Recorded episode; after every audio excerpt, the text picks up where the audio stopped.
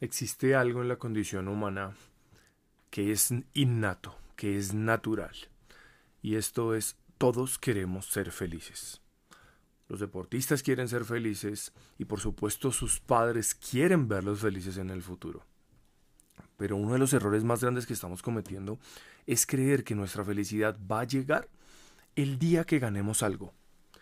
Y bajo esa premisa, bajo ese paradigma, bajo esa creencia, se cometen cualquier cantidad de errores, somos capaces de hacer cualquier cosa. Te pongo un ejemplo.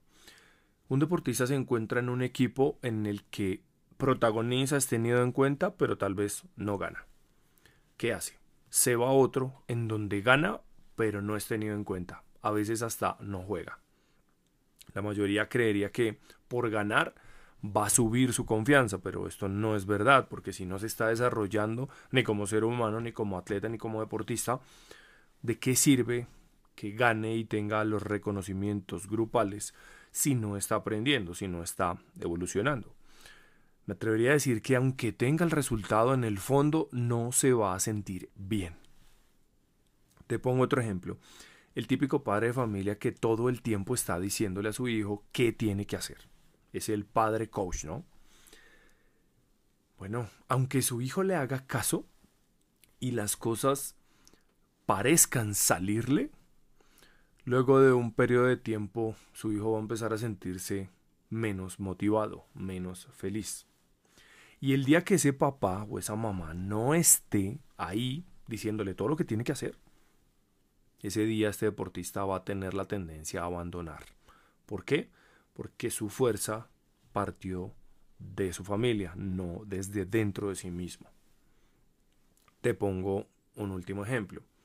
El típico entrenador que grita, desahoga toda su frustración en el deportista, inclusive hasta lo maltrata verbalmente, ¿no?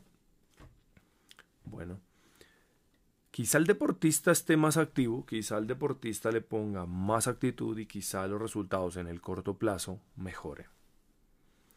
Pero todo eso que está ocurriendo es un intercambio, es un intercambio de respeto y confianza hacia el entrenador para pasar al miedo. Entonces el deportista actúa, se esfuerza aparentemente, tiene la actitud y los resultados, pero en el fondo tiene miedo. Entonces en el corto plazo, pese a que sus resultados mejoren, en el largo plazo no se construirá una relación sólida con su entrenador. Y él entenderá que las relaciones en el deporte son relaciones de poder. Del que manda, del que más grita, del que tiene la batuta y que simplemente el deportista es alguien que repite y alguien que actúa y hace caso.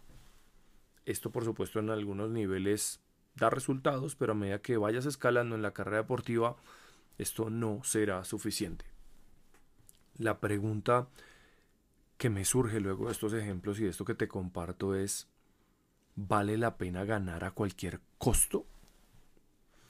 Mira, este espacio se llama Gánate porque significa gana sin perderte. Es decir, comienza por ganarte a ti mismo. Comienza por desarrollarte como ser humano. Comienza por confiar en ti mismo. Por eso para saber si lo estás haciendo y te estás ganando en el deporte, hazte esta pregunta todos los días. Hoy, ¿estoy confiando más en mí? Porque mira, las verdaderas victorias van a llegar cuando confíes en ti. Cuando la presión suba, cuando los momentos importantes vengan, cuando la gente esté gritando, cuando haya más tensión, es cuando necesitas sacar esa confianza que llevas dentro para que aprendas a dar lo mejor de ti mismo. Cuando lo logres, seguramente en ese momento aprenderás la clave para llevar tus resultados al siguiente nivel, pero no hacerlo una o dos veces, sino hacerlo de manera constante.